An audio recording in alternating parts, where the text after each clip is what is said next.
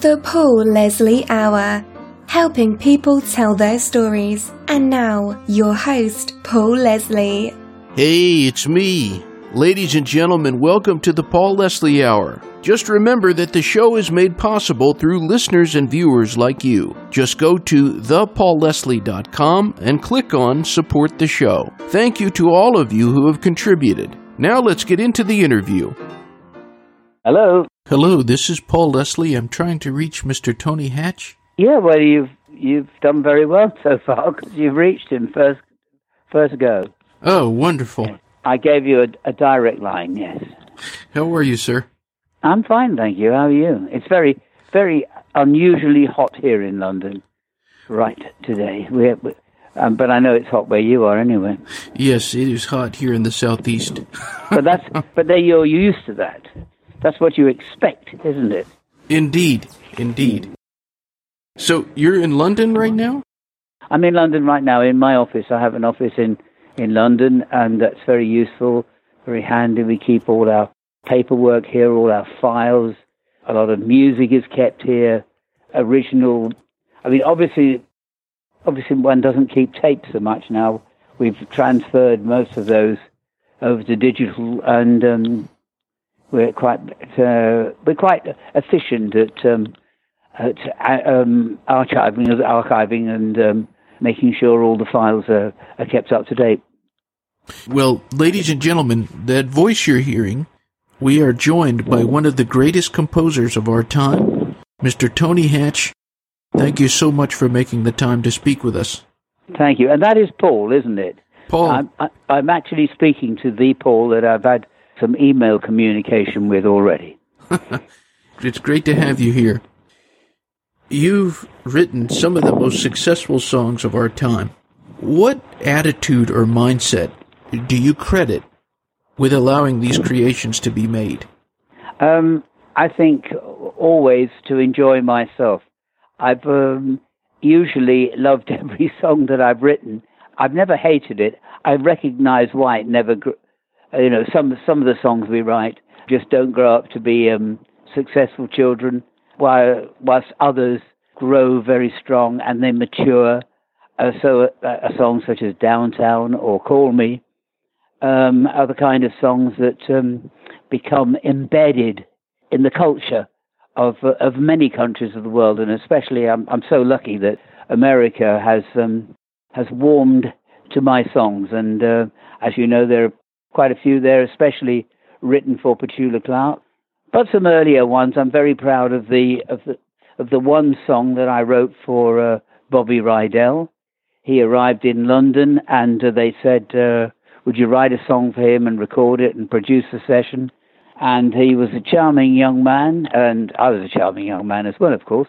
And we got got on great together, and we recorded "Forget Him," and um, it was a huge hit for him and I'm very proud of those those moments when I I captured the uh, imagination of uh, the great American public. If one wants to be a songwriter or anyone in the music business, does it require a positive attitude? It requires a very positive attitude. It also requires it's it's very much like any art form. You study what everybody else is doing, and you learn uh, your trade from um, working out how somebody has achieved uh, the, uh, an almost perfect song, and then you go off and you you must do your own thing. Because I always remember that I was strongly influenced for a long time by Burt Bacharach and Hal David, but every time I wrote a song uh, that was very similar to their construction, their structure, it never worked.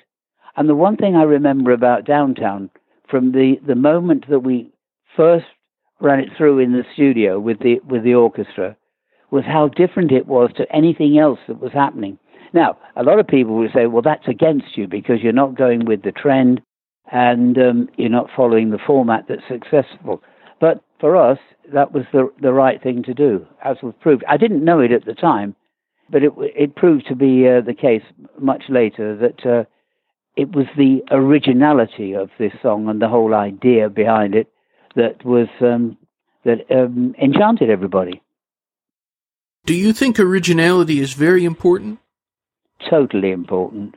I don't think there's ever been a, a really big hit that anybody could say, well, it's identical to uh, to another song because you uh, you would always have that uh, original song in your mind, and there's absolutely no point in making a blatant copy of it, and you get sued anyway.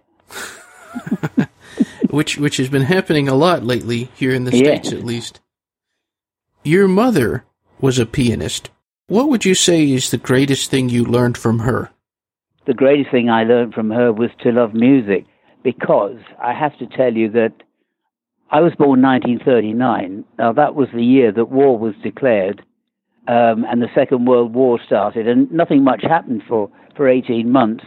But I was a very small boy, and like many homes at that time, uh, my father was um, off. Uh, he was he went into the navy, and so we hardly saw him. And my mother was left to bring up uh, the little boy, and she had a piano because so many homes did have a piano at that time. So she played the piano and she had a little record collection, mainly classical music. But the, you know, she was always listening to the radio, playing the piano, and often she even took me to the theatre.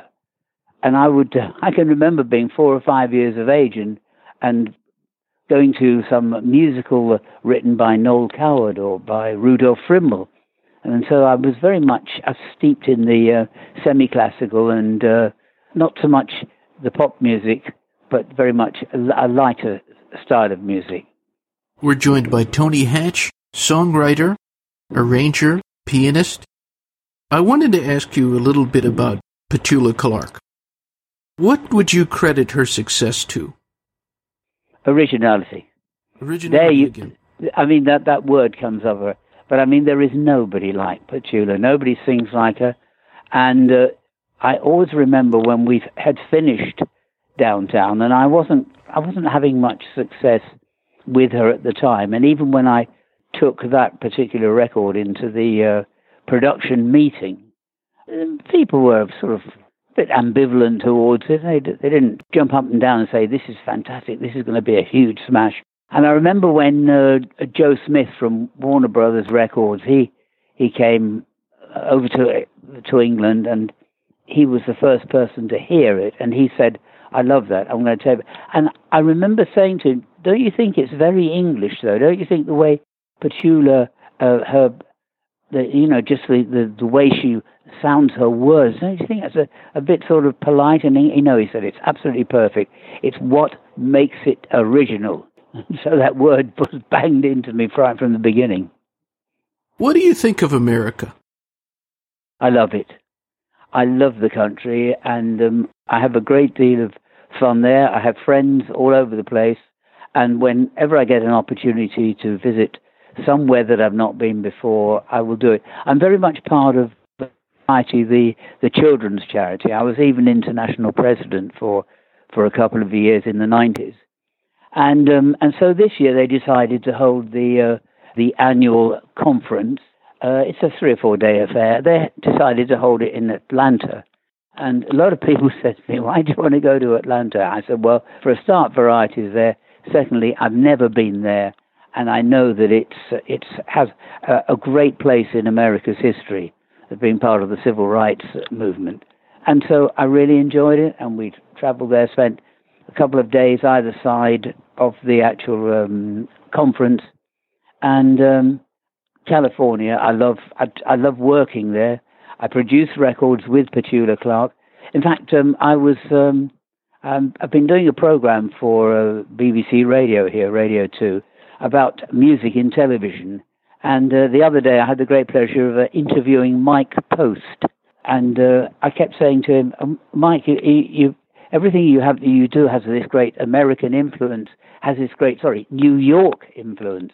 And I said, you must have spent a long time there. He said, no. He said, he said, I, I wrote lots of successful themes for New York-based television series. He, he said, but I live in uh, I live in the West Coast and I work there.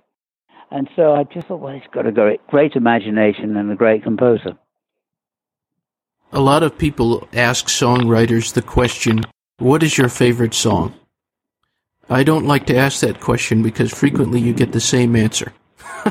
but well, I think that I, I would have to to say downtown will always be be the favourite because it's so special and uh, it's it started a career for me and it started a, a new career for Petula because the one country that she had not conquered, she was huge in Europe, but she was not doing anything in America at the time, and um, it was the best thing for her. But um, I love Don't, Don't Sleep in the Subway as well, because um, that is actually two songs. As it is very obvious when you listen to it. You know, there's the there's the, the little verse part, ba da da da da. You wander around on your own, little cloud, when you don't see the why or the wherefore. And then there's this very bouncy chorus, don't sleep in the subway, darling, which we put in an entirely different key. And in fact, the the truth is, I was playing around with two different songs at the same time, and I was running out of time, and I had to go and see Petula Clark in uh, Paris, and I was uh, in Manchester at the time, and I said, "Oh, pardon my language," I said, "To hell with it. Um, let's put the two together somehow." And uh, that's how "Don't Sleep in the Subway" was was born. And um, I've always been pretty proud of that. That um, it was out of necessity that song came to life. What did you think of the interpretation Frank Sinatra did of Downtown? Um, well, it wasn't good, was it? It was unfortunate because um, it was a very strange arrangement, and I can't remember who did it. I don't know whether it was Don Costa or it was. It may have been Nelson Riddle, but it had this strange sort of um, Oriental Hong Kong feel about it, and um, I think Petula was in the studio in the control room at the time when he was recording downtown. As usual, he'd invited people to the studio. So they either sat in the control room or they sat in the studio. And I think she was there, and I think that he just found the whole thing a little bit embarrassing. He really, it was not his kind of song. I actually did, a, I was going to make an album with Sinatra, as I found that two or three composer uh, writers, producers, orchestrators. They were all going to do an album, and I was one of those people. And um, I wrote him an absolutely beautiful swinging arrangement of Downtown, done in his style, uh, like you know, uh, songs of Swinging lovers, a swinging affair, much more of um, of a just a nice, good swing arrangement. We never got around to recording it, but I think for him to try and do Downtown the same way as Petula had done downtown was never going to work, and that was the problem. You mentioned a couple of songwriters earlier. You said Burt Bacharach and Hal David. I'm yeah. curious to know who are the songwriters who most influenced you? Um, certainly, I love the way Burt Bacharach changes key, shifts around, and if you listen to a lot of my songs, you'll find that's happening a lot of the time. I also, I, I mean, I thought Henry Mancini was a great me- melody writer, and you'll you'll think that I'm talking about all the old guys because Jimmy Webb is another one of my favorite people and favorite writers, but also Paul McCartney, fantastic writer, love it. I love all the all the music he's written, and uh, especially the the ballads like Yesterday and The Long and Winding Road. He's an incredible writer, an incredible structure he uses. What do you think of Paul McCartney's song "She Loves You"? I'm never sure who at that period. I'm not sure who write who wrote what. That could well uh, could be um, a marriage of the two writers. So you, it's a bit dangerous saying that's a McCartney song because that might have a have a lot of um, of John Lennon influence in it as well. I'm sure somebody knows or somebody thinks they know, but uh, I just don't know who is re- actually exactly responsible for that. Whereas I do know that only Paul McCartney wrote yesterday. Yeah. It's been said that Paul McCartney said that she loves you. Isn't it true? I could be wrong here. That it was influenced by Bobby Rydell's song "Forget Him." And there is there's some story about that, but I don't think it's I don't think the song my song influenced his. But I think he really enjoyed Forget Him. And uh, I think it just sort of inspired him. What did you think of Bobby Rydell's recording of Forget Him? I loved it, but when I listened to it back afterwards, I think uh, I think I recorded it too fast. But that sort of tempo and that feel was right at the time. But every time I listen to it now, in fact, I occasionally I do little shows myself, and um, often I perform Forget Him, but I do it much slower, and I do it as a very warm ballad, and it seems to work very, very well. Maybe we'll have another go at it, but um, I, I can't take it away from Bobby. He did a fantastic job, but it is a very sort of don't you think it's a bit bouncy for the uh, for the mood? Forget him and please come back to me. Yeah, I could see that. Suppose you're out in public. You could be at a restaurant, you could be at a shopping mall, anywhere in the world.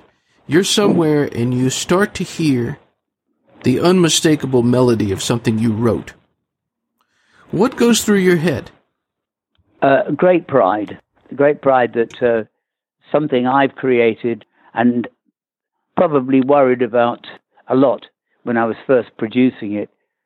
Something like that is, um, has caught the public's imagination and it's there. It, it happens to me a lot, and especially with, with a song like Downtown, which seems to be on every piece of library uh, music anywhere in the world.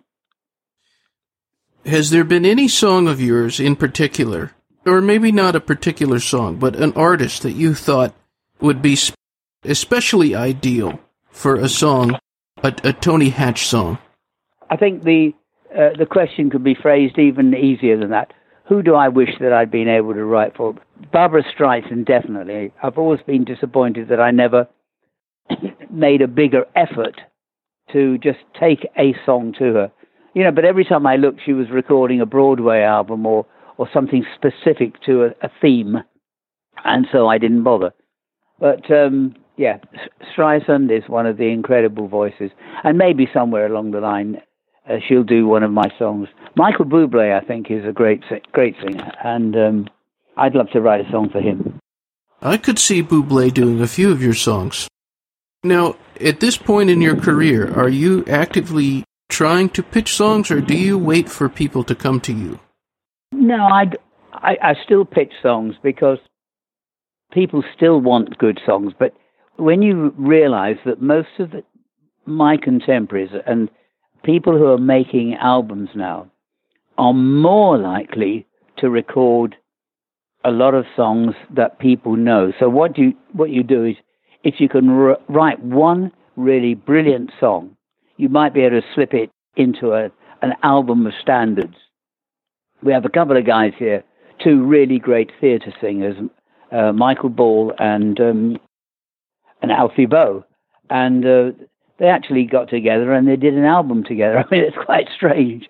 Some of the songs that they do on the on the album is these two guys, but they also sing some solo numbers and they do a lot of numbers together.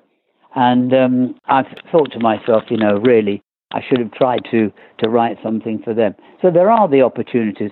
One just has to be um, a bit strict about it and um, forget that um, you've had such a good run and um, it's lovely weather, and I should be sitting at the piano with the aircon on instead of sitting in the garden. I wanted to ask you a little bit about the work that you've done as a producer. What approach do you take when an artist comes to you and, and says, I want you to produce my album?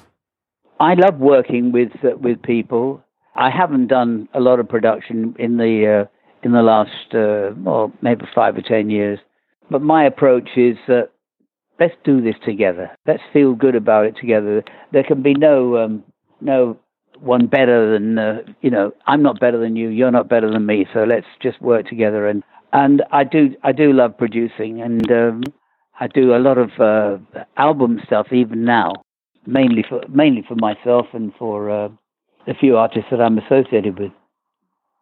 Is there anything in the near future with Tony Hatch you'd like to tell us about?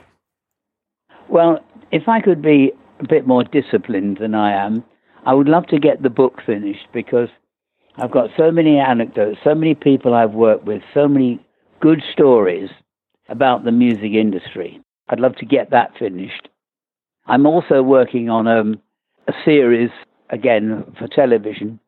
We'll start it off. We, we still have a great radio tradition here. You know, we have uh, Radio 1 and Radio 2. And because of the size of our island, uh, the United Kingdom, we we still have a great a great radio system, and there aren't many countries in the world that can say that. I know radio is big in America and always will be, but here we actually produce programs. We have a fantastic orchestra called the BBC Concert Orchestra, and every Friday night they have Friday night is music night, and it's a two and a half hour, three hour program with selected themes. I love working with that orchestra.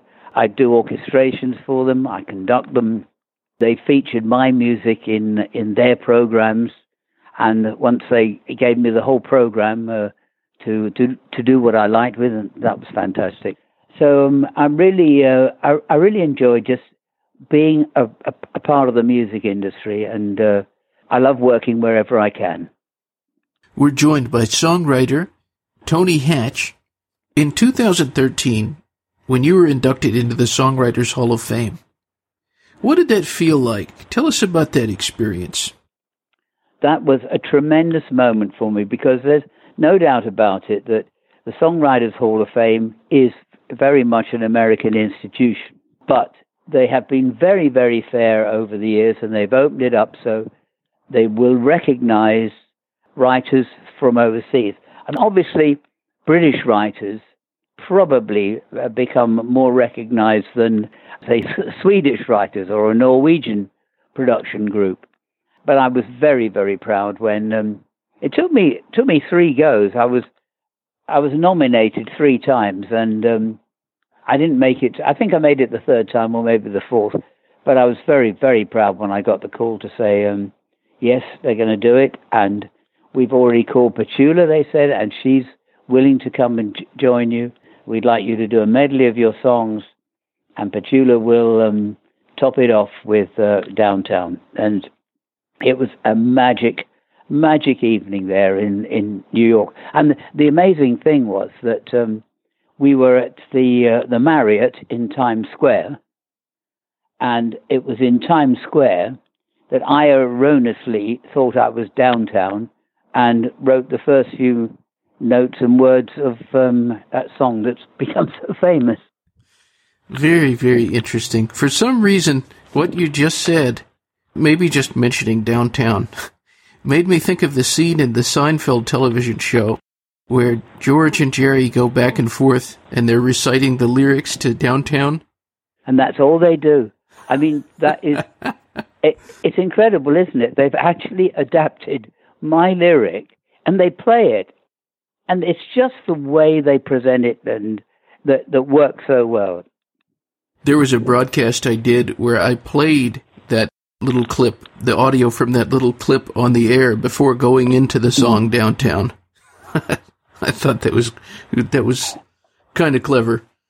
And you know, uh, Will and Grace did a very similar thing, and I don't know whether they've followed Seinfeld or whether it was, uh, but they did a similar thing. They were coming up in the elevator and doing exactly the same thing.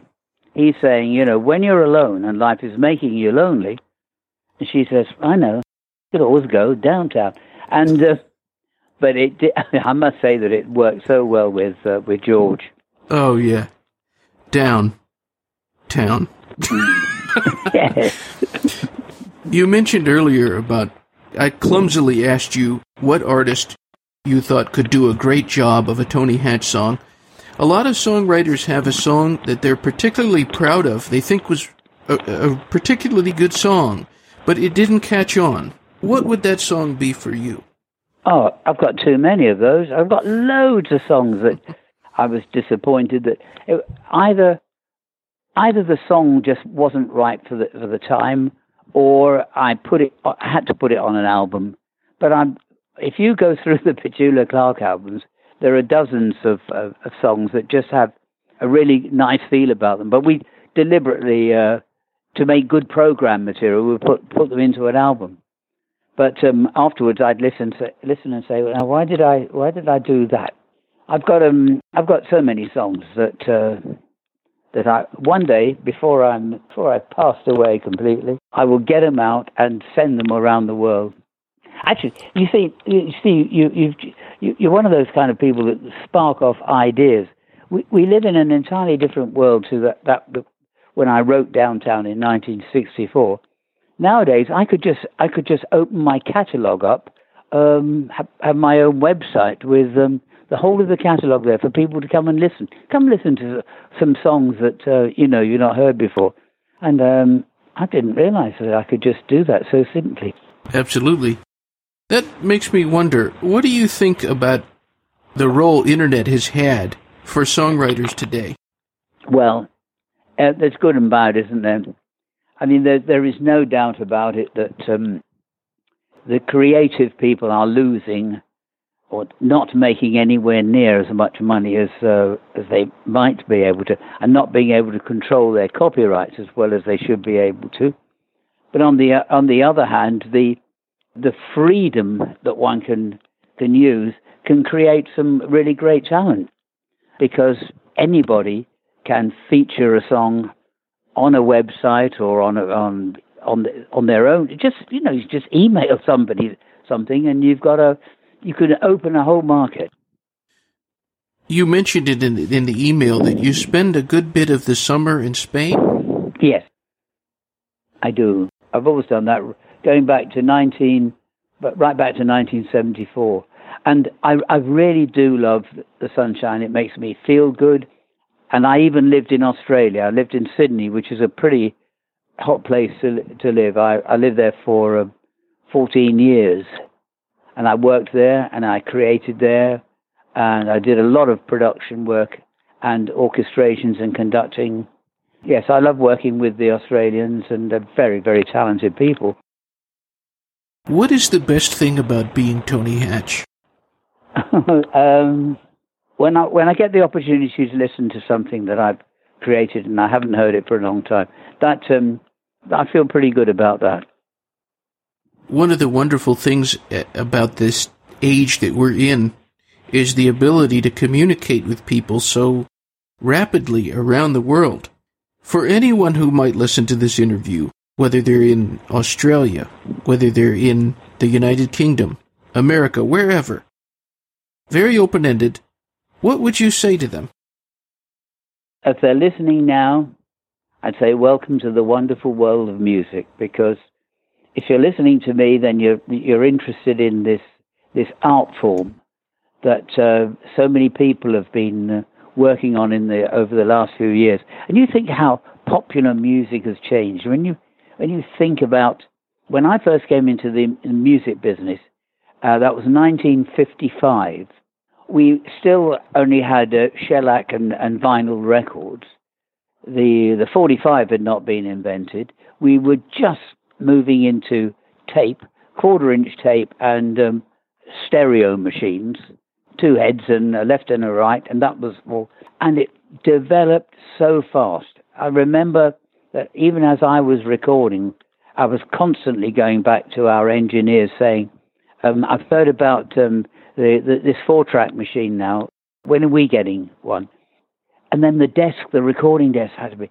I think that over the last few years, an amazing, of course, with the invention of digital, everything was going to change. But I think it's been incredible for music business. And the only sad thing is that um, there are a lot of writers and a lot of musicians, a lot of artists, singers that are not going to get paid in the future because there is no way of uh, of beating the the idea that music should be free. Everybody thinks that, but you know, somebody has got to make it in the first place. Somebody has to invest. We've been joined by songwriter, pianist, producer, Mr. Tony Hatch. If you'd like more information, you could visit the website. It's www.tonyhatch.co.uk. Thank you so much for joining us. And thank you, Paul, for inviting me to have this little chat with you. I've really enjoyed it and uh, hope that you and all your listeners have as well. I've enjoyed it a lot. Thank you, Paul. Appreciate that. Good have, talking to you. Good talking to you. Thank you, Paul. Ba ba ba da beep ba boop da boop da beep but I leap on knock at the bees. I walk on teach a girl a get it. No, it's a go. Oh, is it? And I got a kiss. I go. Oh, is it? Oh, oh, oh, I'm swagging. I believe it's a good. But don't talk about again. Goodbye.